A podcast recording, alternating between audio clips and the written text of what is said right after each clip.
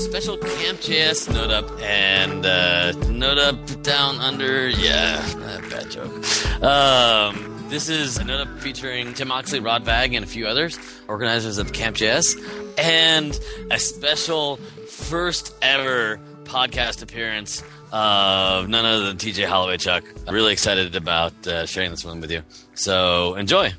Okay, welcome to Node Up Live at Camp.js. So it's the last night of Camp.js. Um, we've been here for three days already, and um, we have uh, a, a, a, lineup of speakers tonight who have been doing things, uh, doing workshops for us all weekend. Um, and we have nearly 140 people, I think, who have attended, who are listening live. So I'm Rod Vagg. Um, this is Node Up, and I just want to introduce you to who we've got here. Now, first of all, we have Anthony Short. Do you want to tell us about yourself and what you've done here at, uh, at Camp.js and what your favourite part of Camp.js has been? Okay. Uh, yeah, I'm Anthony. Um, I work at Segment.io. I'm a front end guy there. Um, I do a lot of work with Component, um, the package manager. Um, Camp.js um, I've just really been hacking on like new libraries and uh, fixing stuff that I don't like about Component. Um, that's sort of been my the favorite bit, hacking. Hacking. I, I think hands up if hacking's been your favorite bit. Yep, good old hackers. Hackers at a hacker camp. Okay, Domenic Denicola. Okay, I'll turn it up in a second. Uh, Domenic Denicola, do you want to introduce yourself, um, what you've been doing here for us at Camp.js, and what your favourite part of Camp.js has been? Yeah, I'm Domenic. Um, I work on a lot of things, among them NPM, the client. Uh, I at Camp.js, I've been running a workshop on ES6, imaginatively called Count to Six, which you can install from npm. Uh, it's been a lot of fun, and what I've been doing in between running the workshop is fixing the workshop to do things like give you an error when you make a syntax error. Uh, so that was that was a big addition in version 0.4.2. Uh, yeah, uh, that's it for me. Excellent, uh, Jonathan Ong. Uh, I'm John. Um, here at Camp.js, I've been uh, doing talks with uh, what Koa and my new package manager, Normalize. Um, my favorite part of Camp.js is the weather. Uh, Tim, the illustrious Tim Oxley, who has brought us Camp JS. Everyone give him a round of applause.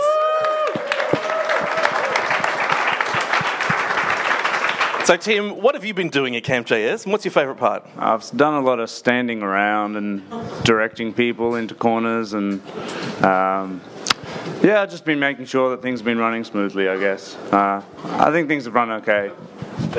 My favourite part of Camp JS was probably this. This is my favourite part so far. So uh, yeah. Okay. Uh, Damon Oehlman is here. Uh, Damon, what have you been doing with us, and what's your favourite part? Yeah, look, uh, so definitely WebRTC uh, workshop was, was what we were doing here, um, and with, with Ben Lupton doing some web component stuff in there as well, which is a lot of fun. Um, favourite part has been the hacking. I would have liked it to go the way I hoped, but that's the way hacking goes. So it was a lot of fun anyway. So I'm going to hand over now to Damon, uh, who's going to be our uh, actual MC, who's going to guide us through the topics, and he's going to introduce the topic and, and get us started. So, over to you, Damon. Thanks, Rod. All right, so the topic for this evening is we, have basically got a fair few people um, here that, that know about package management and, and that kind of thing. And, and I think we've also heard quite a few talks, either, either where the talk's been either directly related to package management or we've heard about a story about package management come up in there somewhere. So I think it's an ideal time to sort of, you know, maybe open Pandora's box on it a little bit and just just to see what what basically jumps out. And so I'm really looking forward to having this conversation. Um, I think just before we do kick off, obviously we've got to, you know, thank the sponsors for for Node Up. Okay, so let's take our first break and have a shout out for our, our first sponsor, Joyent. Joyent is a great place to build and host your production Node.js applications since their entire cloud infrastructure is built on lightweight container virtualization called Zones and Node.js. Joyent is a high performance cloud infrastructure and big data analytics company delivering Node.js, the best runtime for today's real time applications. As the corporate steward and sponsor of Node.js, Joyent also offers exclusive debugging and performance analysis tools to support Node.js applications. Go to joyent.com and get quick access to, to many of Joyent's Node.js offerings. You can check out their public cloud, which is optimized for running Node.js. They have a great getting started guide at uh, joyent.com slash developers slash getting started Node.js. There's dashes between those words. They have some great Node support services, including Node Core Support, which enables you to use their advanced debugging tools on uh, both Solaris systems, so SmartOS especially, but also Solaris and OmniOS. And you can you can now use it with Linux by capturing a core and delivering it to, to Joyent for post production analysis. Really cool. Joyent Cloud Node Support gives you the QA technical support guidance that you need. And check out their development and production best practices uh, documentation, joyent.com slash developer slash node. And especially want to highlight the work that Dave Pacheco has been doing around error handling. Check that out. It's really some fantastic work and, and clarifies a lot of the confusion that uh, many many people have in running Node and, and running Node effectively and handling errors effectively. So Joyent is on Twitter. Uh, follow Joyent uh, on Twitter, and there you can uh, find the latest Node.js news and the latest location for the Node Road coming to a city near you. So let's let's kick in with sort of opening this panel up, and I think what I'd like to, to basically open up first is is to see, you know, given these people working in the package management space for a while, like putting aside for the moment every you know your kind of favorite product or the product you're working on, just to think about what it is that what is it that package management should be? Like if you would have had to try and say well a package manager should do this. So you know forget your product name just say a package manager should give you this. Um, and, and as, as, a developer. And, and the good thing too is at the end we're going to open up for questions. So have a listen to what these guys say and then you know if you do want to ask something about what they've said you keep that um, stored up for later so over to, over to the panel who wants to open it up Okay, I guess I'll start. Uh, so I think the an ideal package manager would handle uh, every type of asset that you need. Uh, for in terms of front end, you need uh, images, you need CSS, you need JavaScript, you need everything, and a package manager should handle all of that for you as as part of the like the whole process. So basically, one one stop shop there from Anthony, yep. sort of thing. Yep. I think uh, uh, when you talk about a package manager, you have to understand what a package is, and that's not. It's a kind of subtle concept. Uh, I mean, I'm not sure I have a good definition myself, but the idea that you have these reusable units of code that you can download and install and then now have in your project and have access to, and, and kind of bridging the gap between packages and modules, right? Modules, you know, you have many modules in your application and they all use each other, but then you may have some that come from external packages. Getting those onto your computer and, you know, having them shareable and uh, things that other people can use and publish to, I think when you talk about package management. It's, it's all about the packages. So um, I agree with uh, Anthony that you know a package manager should handle any type of asset. But then I've realized you know packages are abstractions. You know modules are abstractions. Abstractions. Uh, and it's really unnecessary. Like all you really need is to use a file, and the file has its own dependencies. Um, so if you use a file, it, the package manager should automatically grab all those specific files dependencies. It doesn't have to grab the entire package. Um, so for me, like an ideal package manager wouldn't even handle packages; it'll handle files. Um, the way I think about it is versions are just magical ver- magical folders. They're not they're not they're not packages at all. So what's the difference between a magical folder and a, and a package? Well, the, I mean, the main difference for me is I don't I don't want to I don't need to download the whole package. That's that's really it, and I don't want to think about you know because a lot of packages have you know like Bower.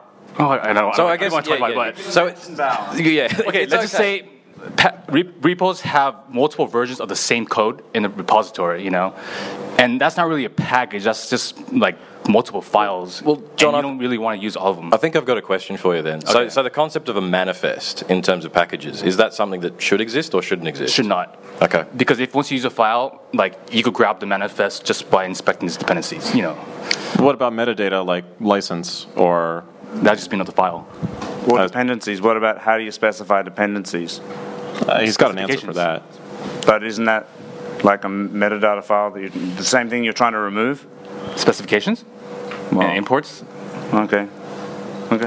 I, am not sure what you mean. I agree with Jonathan that the that dependencies can be expressed in the code themselves. Yeah. Um, yeah. The question is then: Is any metadata useful? Is the is the list of authors or you know, the the list of explicit dependencies, the dev dependencies, the uh, the README, the license? I don't know. None of that sounds terribly useful now that I say it. But Does anyone actually use any of that for anything? Well, Like I use extra metadata. for licenses. You know, if you don't add that, people can complain. That's I, for sure. I add that. I mean, licenses are super important. Yeah. The, the new uh, Nodejitsu, like search searchnpm.org, has a really cool view where you can go into any package and see all of the license of it and any of its dependencies, and and that's actually pretty useful from a legal perspective if you're trying to get it into a company that that cares about that type of thing. So the cool thing I liked is, and I mean, I, I, I think we should point out too that, that while we're talking about the future of package managers, I know there's a lot of people. We have to point out that, that there's a lot of people envious of us. Like we're in we're in a state where we've actually got some pretty kick-ass package management, whatever the hell that is, um, and you know, there's lots of people in other languages that just don't have it quite as good as we do. So, you know, sometimes we're being a bit fussy, but I think it's really good that we always do look forward. Um, I don't want to get away from the, that concept of versions because I think, you know, we, we kind of glossed over it.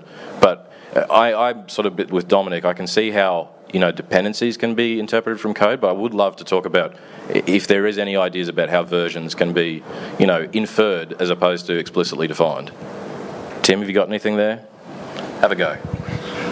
So, I mean, one of the things which I mean I love the most about npm is that it gives you you don't need to care about uh, an object uh, a package's dependencies, and you know it kind of just manages all that for you um, most of the time. Versions, I don't know.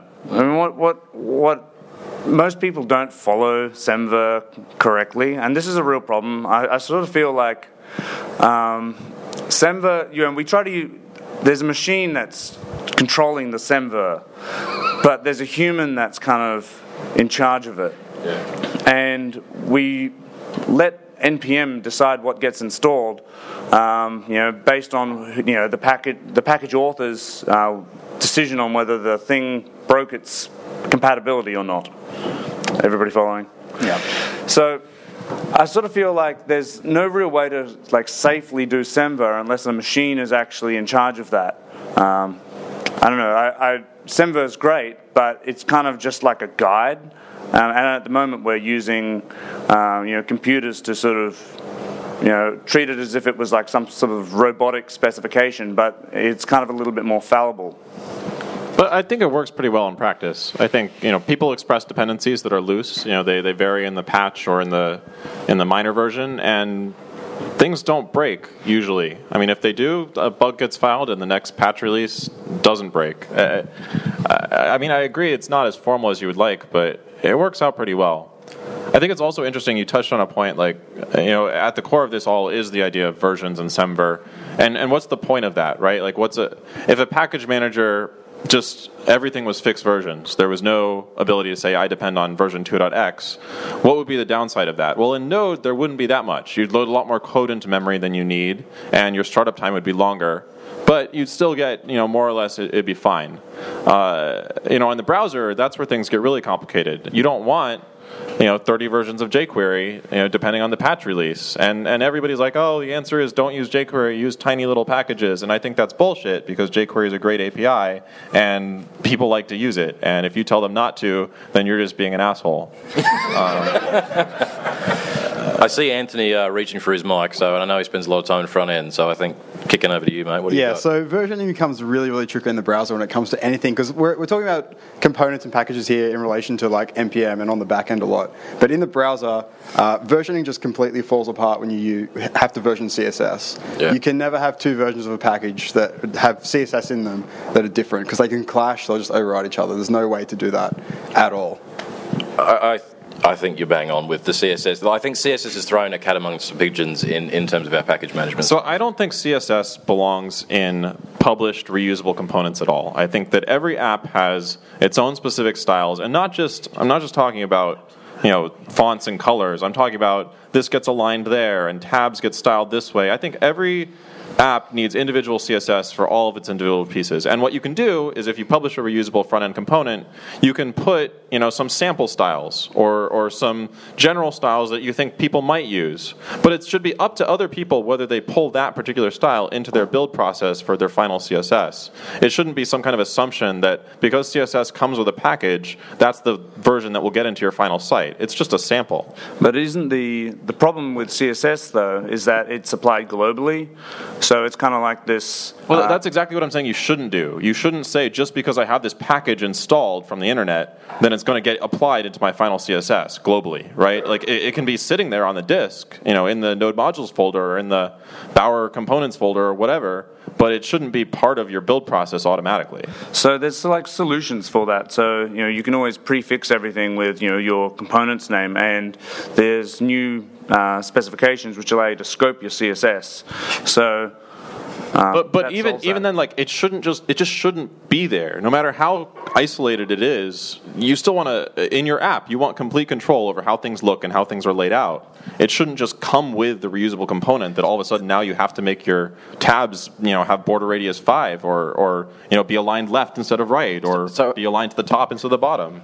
I, I guess one thing I, I will sort of like, and it is a bit of a diversion, but, but I, I had it in my head when we were when I was sort of formulating this sort of discussion, and I think we've got some some words that have a lot of crossover between them. And, and Domenic, you sort of touched on it in, in your opening statement a bit, and and we seem to have like. You know, we've got we've got the word component, which we associate some meaning.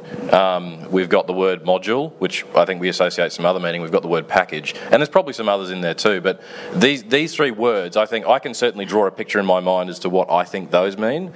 Um, and I do feel like maybe component has an element of reusability, and I, I guess I just wonder what other people feel about. You know, at, at a sort of a, I can drop this in and it's going to have some behaviour. Can I do like a public service announcement here? It, I recently discovered that modules and packages are quite different. When you use npm install, you're actually installing packages. You're not installing modules. I've been making this mistake forever. Uh, so a package is a thing which comes with a package JSON, and a module is just like a file. And that was like I don't know. I've been saying the wrong words, and I just want everybody to realize: don't use the wrong words. So there's there's no confusion apart from what you know. Tim's clar- clarified that, but I, I, I, for me, component. What what does that mean to you, Anthony? Who's working in you know? Well, yeah, component. The whole idea behind component was that it, it does include more than just like one type of file. So um, I, I always see like a package as being, or in terms of like npm, you always just see it as being just JavaScript. Um, whereas I think a component is more than that. It's I, like I disagree. Okay, but yeah, I see a component as being something that's a, almost like a visual element on, on the page. That's like a chunk of functionality that could be like a chat widget or something that includes all the functionality to get that working. Um, it's the same sort of direction where web web components are coming from. Yeah, and, and I think that's what I was just thinking then. Like we're getting a lot of reinforcement from from loud voices on the web, such as Google, that that that assessment of component is right, or or, or what the world believes components to be. So when I was working with component, like the biggest um, benefit for me, it wasn't using remote p- components, but, actually splitting your own app into multiple components. And you know, you could have like a, a sidebar component, and you could have like an aside component, but these all have their own JavaScript, their own CSS. You know, so generally, like if I'm using remote mod components, they would only be JS. But when I'm when I construct structure internally, um, you know, my components, they'll have CSS, they'll have images and everything, and you know, like all these these package managers think of packages as remote packages, and component was different because you know it it thought of uh, internal packages as components as well. But but I mean, I, I just want to clarify. I use npm for you know client side code. I, I have packages would have HTML and CSS if if I need it, or or JavaScript in them, and you know they all go in my node modules folder. And some of them are from the internet. Some of them are from local files that I've you know checked in the repository. Some of them are from Git URLs for internal to our company. Uh, what's the difference between that and a component? Am I just using a components, but they're packages for me and they're you know Bower components for you or component components for you, or I see the big difference being that uh, with npm, um, there's no sort of standard format for these like browser side assets. Like uh, with things like Browserify, you need like a plugin, so there's no sort of like guarantee that the things that you have that you pull down these packages, these components, whatever you're going to call them, um, that they will work in a certain standardized way. Um, which is one great thing about Component that it handles your CSS and your images and knows how to handle all those things. Um, and I just know that it will handle the templates in a certain way. Uh, whereas things like uh, Browserify, I need to have some transform installed, or some package might decide it wants to use CoffeeScript. So you're saying the component is has has a package manager component, but it also has some kind of like build system bundled into it that will consume packages that are conforming to a certain format and do certain things to them. Is that am I getting it? Yeah, yeah. So um, component, like I, I, guess this falls into what I think, at least on the browser side of things, an ideal package manager would do. Um, it needs it needs that build side of things. Um, otherwise, there's just no way to get it from being in this folder, being a chunk of files, to actually working in the browser and having that standardized format, this standard way that it transforms that and makes it workable in a browser. Um, that means that we can, as a community, share things around. But who defines that standard? Yeah, th- this feels like a library versus framework thing. It seems like you know npm's just saying, "Ah, we'll give you the tools, do whatever you want."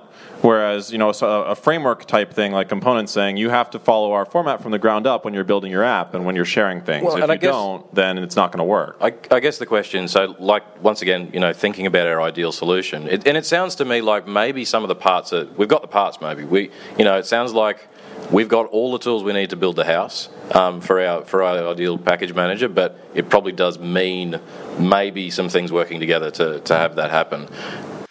Okay, so let's take our second break and shout out to CodeShip. CodeShip is continuous deployment made simple. Uh, set up continuous integration in just a few steps and automatically deploy when all your tests have passed. Great support for lots of languages and test frameworks at CodeShip. The integration with uh, GitHub and Bitbucket. You can deploy to cloud services like Heroku, AWS, Nodejitsu, Google App Engine, or even your own servers. It's super simple to set up and, and deploy. Uh, to, to Modulus, it, it literally takes just a few clicks. So start out with a free plan and setup will only take you about three minutes. Go to codeship.io slash NodeUp to learn more. When you sign up, be sure to use the discount code NodeUp and you'll get 20% off any of their plans for three months. Check out the blog at blog.codeship.io and be sure to follow CodeShip on Twitter uh, at, at CodeShip. Thank you, CodeShip. So I, I see the big problem here is that we can't agree on an extraction. You know, we agree. We think of components as one thing, packages another thing. This is really why I wanted to ditch all these abstractions. You know, just think of them as files. You're using one module. It has these dependencies. You use those dependencies. I'll just do a shout out to the audience, and obviously it's not going to work very well on the podcast. But hands up if you understand what a file is. Okay, yeah. So, so that, and then that's. I think that's interesting. The fact that people were very. Lots of people raised their hands. Yeah, that's right. We we get what files are. So that's. I mean, that's an interesting oh, take. Wait, what? Yeah, they agreed with you. oh, yeah. I thought there's a different definition or something. I don't know. No, no, no. It was fantastic. I think. Oh, sorry. You, you oh, go. No, go okay, I think one big thing I think we've touched on a couple of times here that's really, really important behind any package manager is community. Um, without having that, a com- package manager is like next to useless. Yeah. Um, and that's one great thing about the com- component community is that everybody writes um, amazingly, like a very high quality code, um, and everybody kind of works together on, under the standard format to create something that works but but I think the problem with that is it doesn't scale, right? If you if you know in your group of however many people you know, uh, write components, everybody's a great programmer. You've got a great little ecosystem for those small number of people. But if you want something that can scale to you know tons of reusable things used by businesses and you know people who work nine to five and people who work on their weekends and people who are whiz programmers, then you need something with a little fewer or with fewer restrictions, um, something that you know, doesn't force you to build your app from the ground up using this tool, but you can retrofit in later. something that you can introduce gradually and, and you know say, oh well, I'm going to use one reusable npm package, but the rest of our apps is going to have this big old utils folder, that type of thing. Yeah, I mean, it's interesting you bring up the community thing, Anthony, because that was like, I mean, I was using Component, um, you know, for a long time for a lot of apps, and I, I enjoy it. It's a great system, but it was because of the community that I ended up having to move. Not that there was any problem with the community; the community is very great, um, but it's just that the the NPM community is far larger, and for me, I sort of feel like. Uh, sorry, TJ, but you know, it, it it would be nice if Component and NPM could all just like work together because there's so much good stuff on NPM, and by using Component, you have to buy into the you buy into yet another silo. The whole point of Component, I am talking at you, TJ, sorry, but the whole point was to you know destroy the silos, but we created yet another one. So Uh, XKCD, yeah, the XKCD one with the, you know, now we have eleven competing standards, yeah. Can we get TJ down to respond? Do you want to do you want to debate?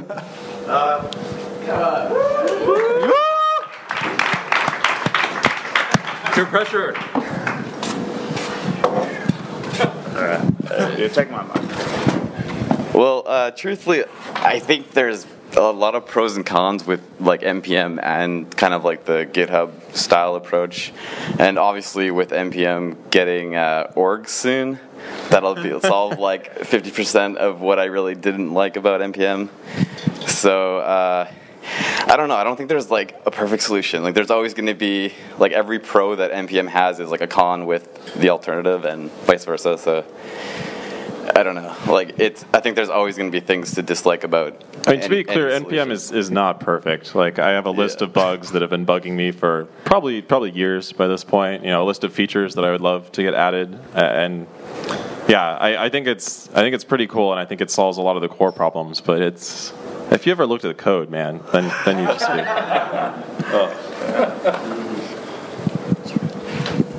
I think that's really good too, and I, I think you know the fact that, and I, once again, I, I would point out the fact that we have there's the fact that people can get together in, in kind of different projects and actually go, well, we do this well, and you do that well, and we do this bad, and you do that bad, and, and we actually actually have this conversation is a pretty amazing thing. Yeah. So Yeah, like like you said, I, I think it's pretty important to try. Like even failing, like I've learned a lot is like what really works, like what works about this other technique and what doesn't work, like what works great for npm. And I, I think yeah, it's important to try something else, even if it maybe doesn't work, because at least you're not getting stuck in like some stagnating thing. So. And in particular, I think uh, Jonathan's normalized stuff is really interesting. I, I don't know if, if I'd use it um, yet, but I really want to try to. And it's intriguing. It, it's the idea that you can get rid of the whole package manager and just use URLs, but but with this extra like magic segments of the URL that are magic folders, as you put it earlier. Like that's that's the extra piece. I don't know. If that's all you really need for a package manager, maybe maybe that's good enough. Um, Jonathan, maybe you should just introduce what Normalize is for those who um, were in busy in other great sessions at Camp.js or hacking. or hacking. Or listening to the podcast. Yeah. So basically, um, you know, with ES6 modules coming, you'll basically be able to use dependencies in JavaScript like we do in CSS, where it'll basically be an HTTP request. Um, but the idea is you basically proxy everything from GitHub and npm through through a proxy, and then you know you know how like Git you could you know and you can specify versions as semver in the URL. And that's magic. Yeah, that's that's the magic, the magical folders, right? Um, and then what it does is it speedily pushes all the dependencies. By it goes down every file and checks its dependencies, and it speedily pushes everything. So the goal is you don't have need any build process, and you don't need you don't need to concatenate anything because there will be no lag time between dependencies. So this does this? Do you think this extends to uh, node development, or do you think this is really only going to work on the front end? I don't know. I don't know what V8 plans to implement for the X, ES6 modules because that's what we really need. And if they implement implement that, then I don't need to do anything because um, all it is is just a server. You're just hitting. I mean, so so uh, the way ES6 modules work is is there's the syntax, the ES6 module syntax, and then there's the loader, which is like a, a piece of JavaScript code that's generally environment specific. So uh, there is no default loader with the language, and so I doubt there will be one with V8. But Node's going to have a loader, and browsers are going to have a loader. You know, the spec for the browser loader is being written right now. Um, Node, I'm sure, once it lands in V8, a lot of people will be working on this. Um, I certainly will. Uh, so you could imagine one for Node that does accept URLs, and then if your URL is mapped to things with magic version strings, then could work. We'll see. I don't know. I'm just gonna wait. I'm, I don't like. I don't have really much faith in this kind of. well, I, I, think I think the good thing is that I think I think across that we've kind of painted a picture of, of, what we what we'd like to see in the future, and I think some of that stuff's coming down the line, either through you know people like yourself doing some weird things with magic files and, and, and folders, which I think is awesome. I think I think the interesting thing about I think there's, there's the other side of package management, and, and that's the that's the human side essentially, which I think Tim you, you sort of touched on a bit before. Um, you, you, you, I think you did, and and more or less it was it was around the fact that you could, if we have the ideal package manager, and let's say. I mean, like I actually like the idea of using Git for for um, dependencies for a long time, and then I just had a day that I was just like, no way, and and I, I was an npm man from then on in, but the, the, the thing that set me off was not was not a failing on any package manager. It was a failing on package authors from you know tagging in in Git um, and things like that. So you know what what is it that we're going to do, or, or how are we going to encourage package maintainers and authors to to behave sensibly in our in our perfect package management land? Actually, so I, I, think that's really interesting that you mentioned that. Uh, the, how are you going to encourage people? Because I've been saying a few times, you know, npm doesn't have restrictions. npm makes it easy to put whatever you want up there, but what it does do is it every npm package ends up expressing its dependencies in the same way and expressing its name in the same way and expressing its main module in the same way. And that's because it makes those things necessary to get a functioning package right? You can't install and, and depend on things unless you express them in your dependencies hash. So i think if you're talking about encouraging behavior across an ecosystem you, you really have to look at what you can do to say this is necessary for it to work. Uh, you know, if, if it's just a conventional folder layout or something and, and you don't enforce that in some way, it's not going to work as well. If it's just adding tags, well, you don't actually need tags to have a functioning Git repo. So uh, that's not going to work as well. But if, if you need to publish to a server, that's going to work. So custom specifications, basically. What does that mean? Your, your own like specifications of what, you know, packages. Uh, what's the specification? No. Oh, I'm serious. I, I, like, like, are you talking about like I'm, specs written in like standards organizations? Or are you talking about like tests? I, or whatever the specification for this package, whatever manifest, whatever you know define stuff. But but my point is like nobody would care that npm specified dependencies hash unless the dependencies hash was necessary for them to do their job. So so it needs to not just be specified but also useful. Uh, as much as I totally agree with that, like it's kind of nice having like an abstract like blob. It's just like a tarball with some stuff in it. Um, like the more I've been writing with Go, the more I realize having a really strong set of conventions at the community level is really beneficial because you get like so much stuff for free. Like even if we had change logs like organized mm-hmm. from day one, we'd have so much tooling around that that we could kind of utilize in better ways. I think. And, and I think if we just had some tool from the beginning that made change logs like like I don't know npm change log or something, and, and if it yeah yeah that's just an example, but like there's no, actually yeah. quite a, quite a few things with like these other communities that seem a lot more mature than Node. That uh, they're kind of like there's they're, they're just simple things that we should be doing, and everybody kind of does them, but. Do, do you think it's know. just because people set a good example from the beginning, or do you think it was like inherent in some technical I, part of it? Yeah, I think that they just set really strong conventions right off the bat. So, well, lucky them. Yeah. we, we, can't even agree on freaking semicolons. It's like.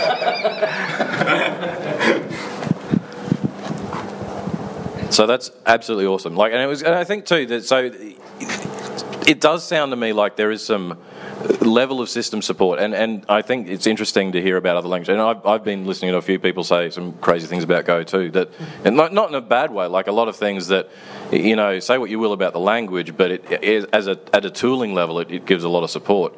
Um, so maybe it is like a, a, bit of a flag to, to some of us in the Node community. And and while we are thinking, hey, we're doing this pretty all right, maybe it is a time for us to sort of say, okay, let's let's pick up our game and, and fix a few things before kicking forward.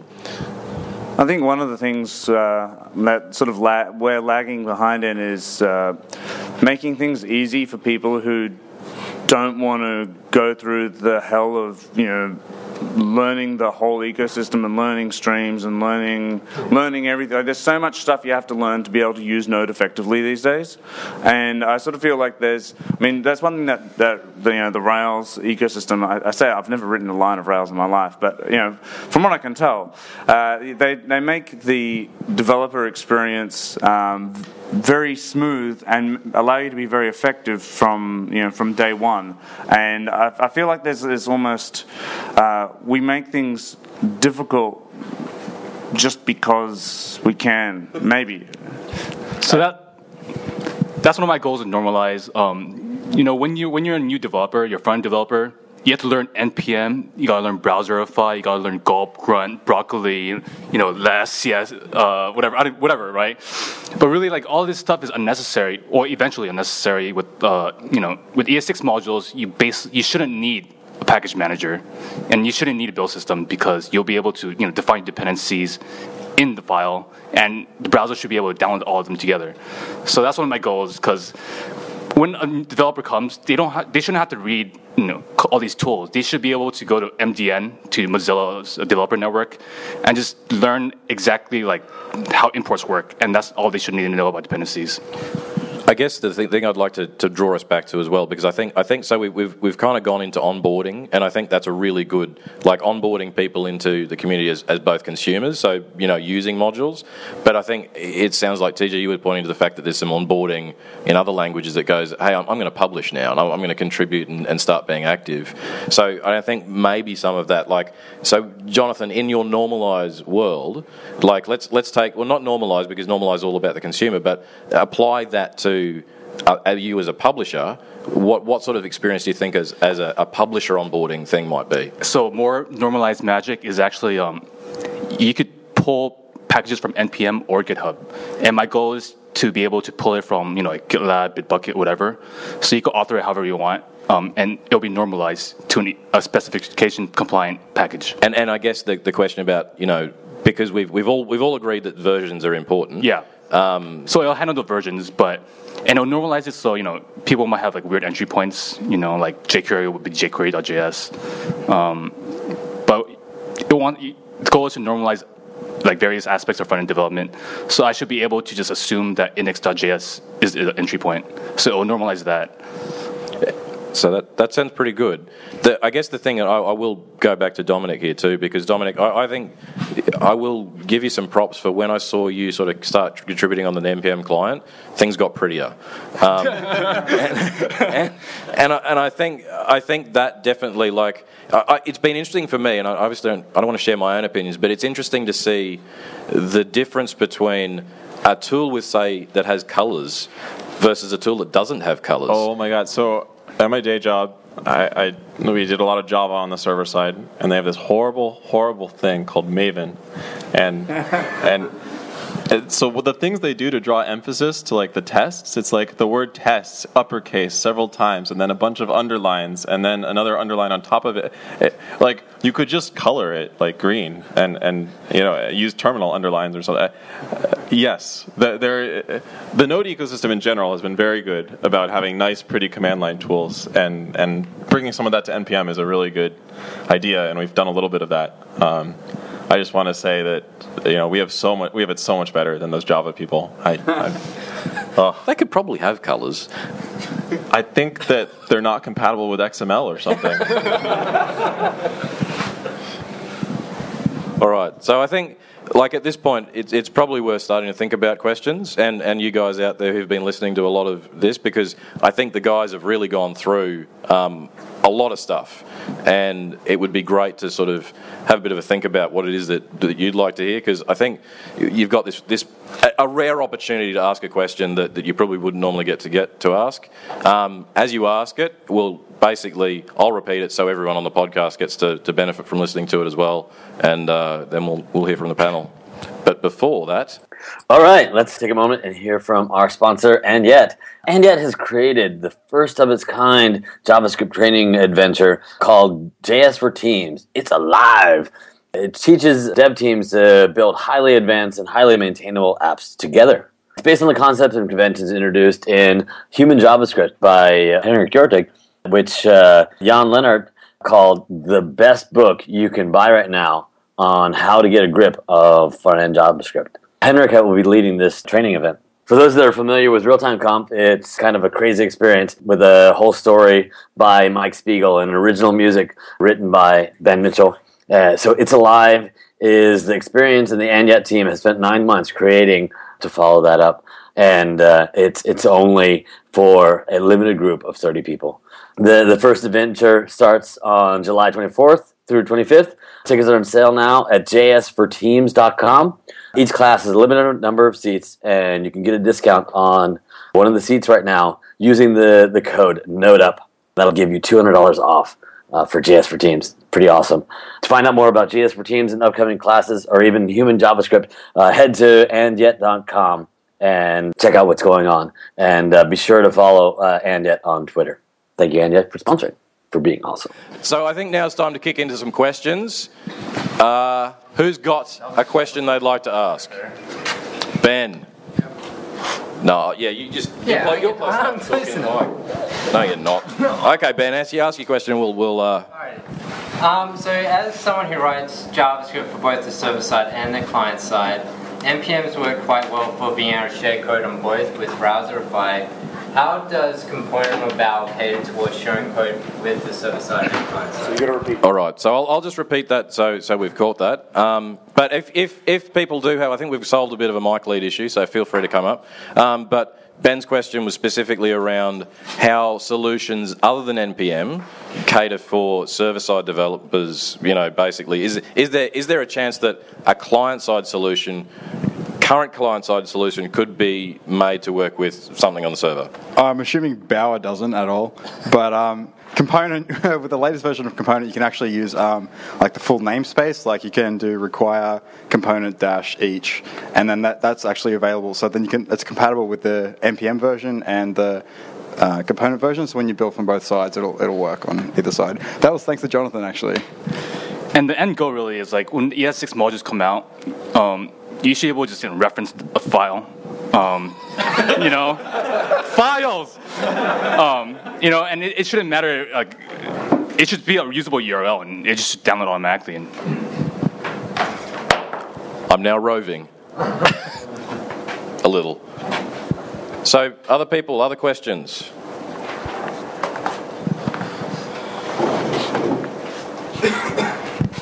This is uh, Goldwater here. um, so, in a lot of uh, in a lot of modules in Node, there are compiled dependencies, and not just uh, like C++ extensions. You may have like CSS files from less or whatever that get to be need to be compiled. So, do you think there's always going to be like how do you see that fitting into your idea of uh, a module and a and a uh, component. I'm forgetting what words we're using here. Um, do you think everything can just be pulled from source, or do you need this secondary step where you, as the author, bundle it and store it in its bundled version, and that's what the uh, consumer of the module is pulling? Or do you see them just always pulling it from source, and then whoever is assembling all these modules has to know how to bundle each of the dependencies and then ship it? One thing I think is interesting that, that you brought up is how we say precompile your CoffeeScript or your less and put it on there as JS or CSS.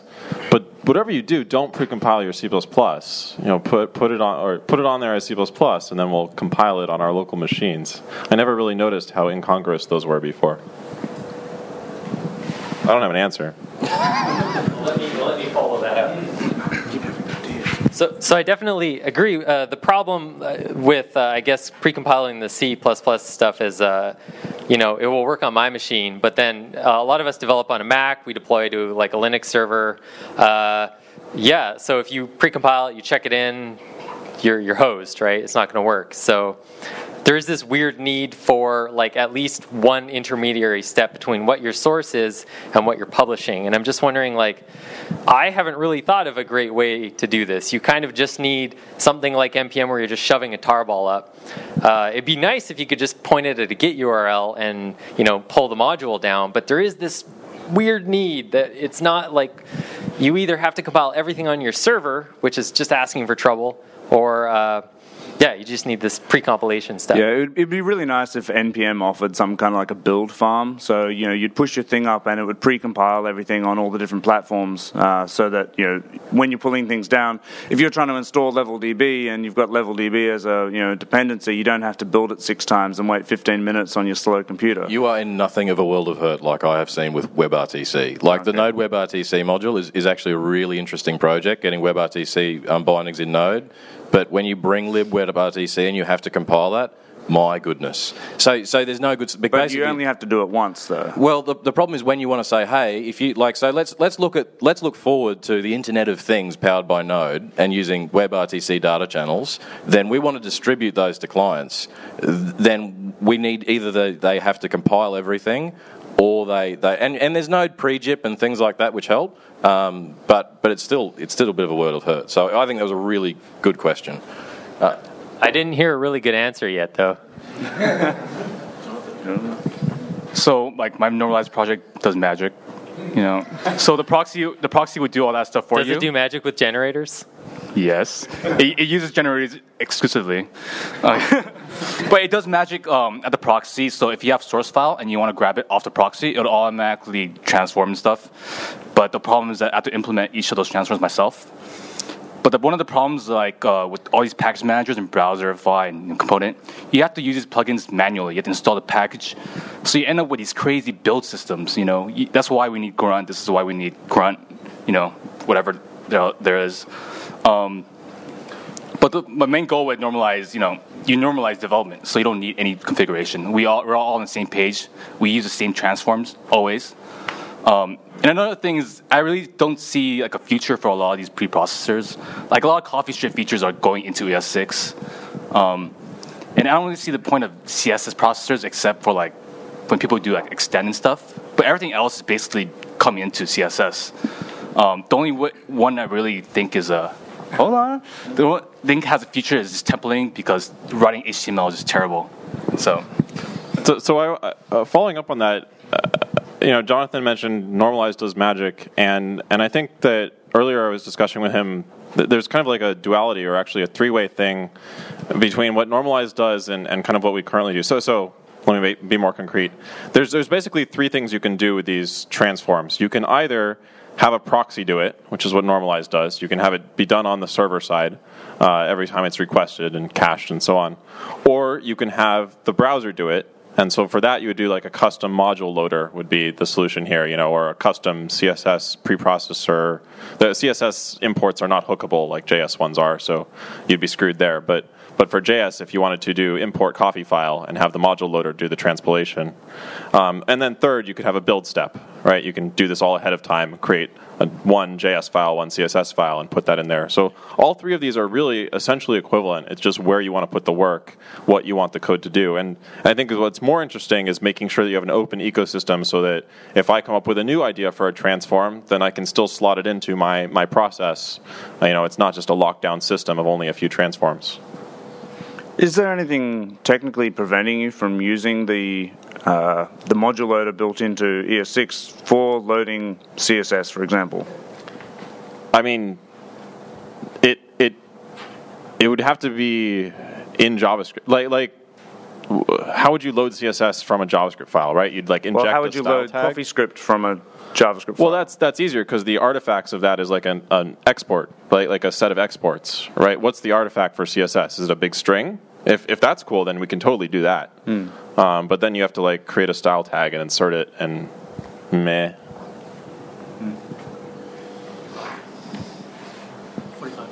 Right, cool. Well, I think if is, is there any more questions? Because we've probably got time for one more. If you have a burning question, and it's, it's once in a lifetime opportunity. Well, maybe twice. Um, but anyway, okay, cool. So let's let's hit the plug section. So basically, you guys have an opportunity now to sort of, sort of either plug something you're doing, something you think's cool. Um, just just generally stuff that you think's interesting. Look, it could even be a, an interesting non-coding thing if, if you've got something. Let's start with TJ. I've got nothing.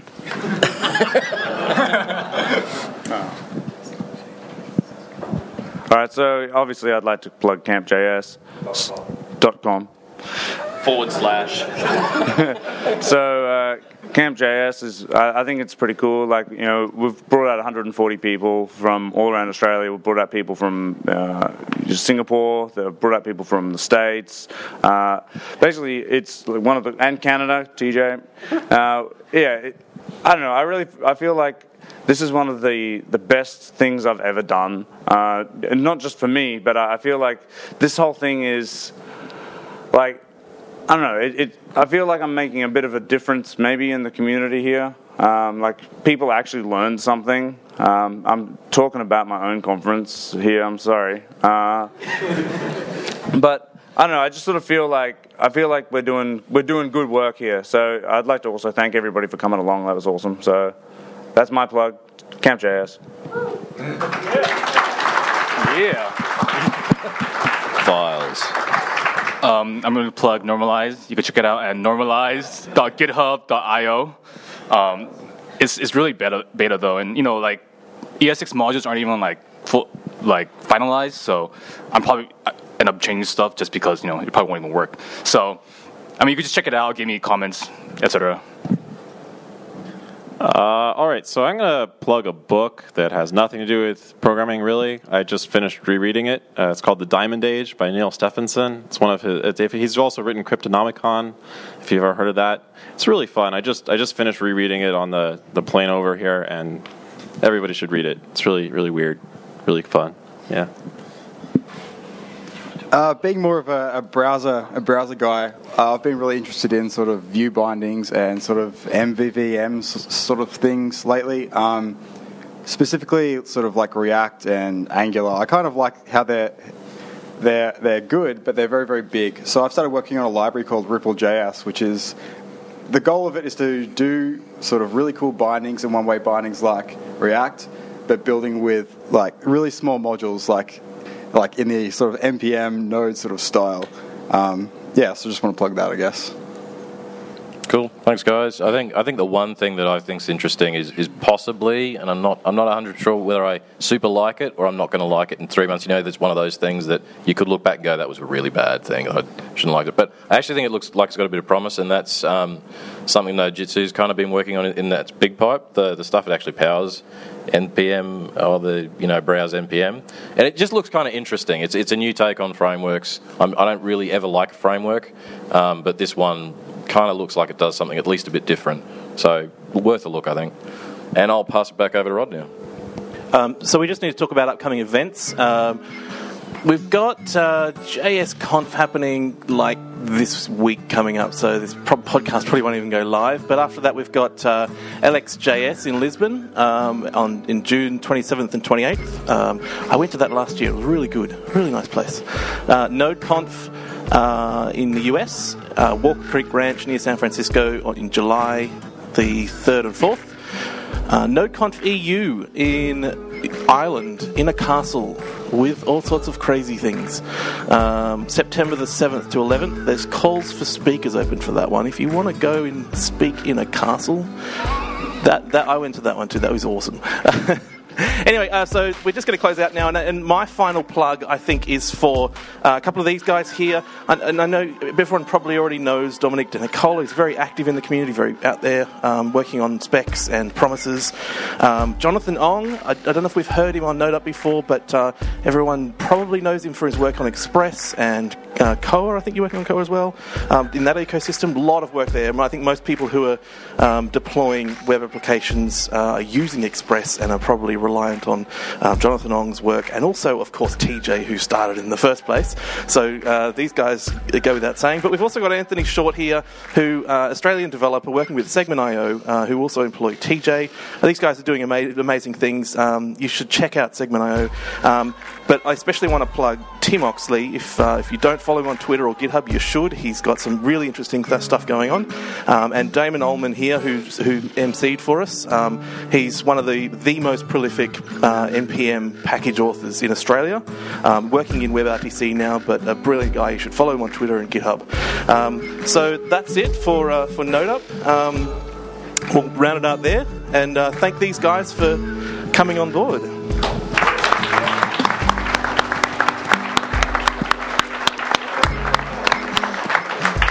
All right. Well, thanks for listening to NodeUp. That was a very special episode. Want to give a special shout out to Tim Oxley and Rod Vagg for, for putting on Camp JS. Camp.js. Camp.js will be back in October, October 31st, 2014. Head to campjs.com to, to find out more. Be sure to leave a review in iTunes for, for NodeUp and follow NodeUp on the Twitters. Right now we're, we're full on sponsors, but be sure to reach out to, to get in the uh, sponsor queue. Really appreciate the continuing support for, for NodeUp and all that you help us uh, accomplish through that. Thank you very much. Bye bye.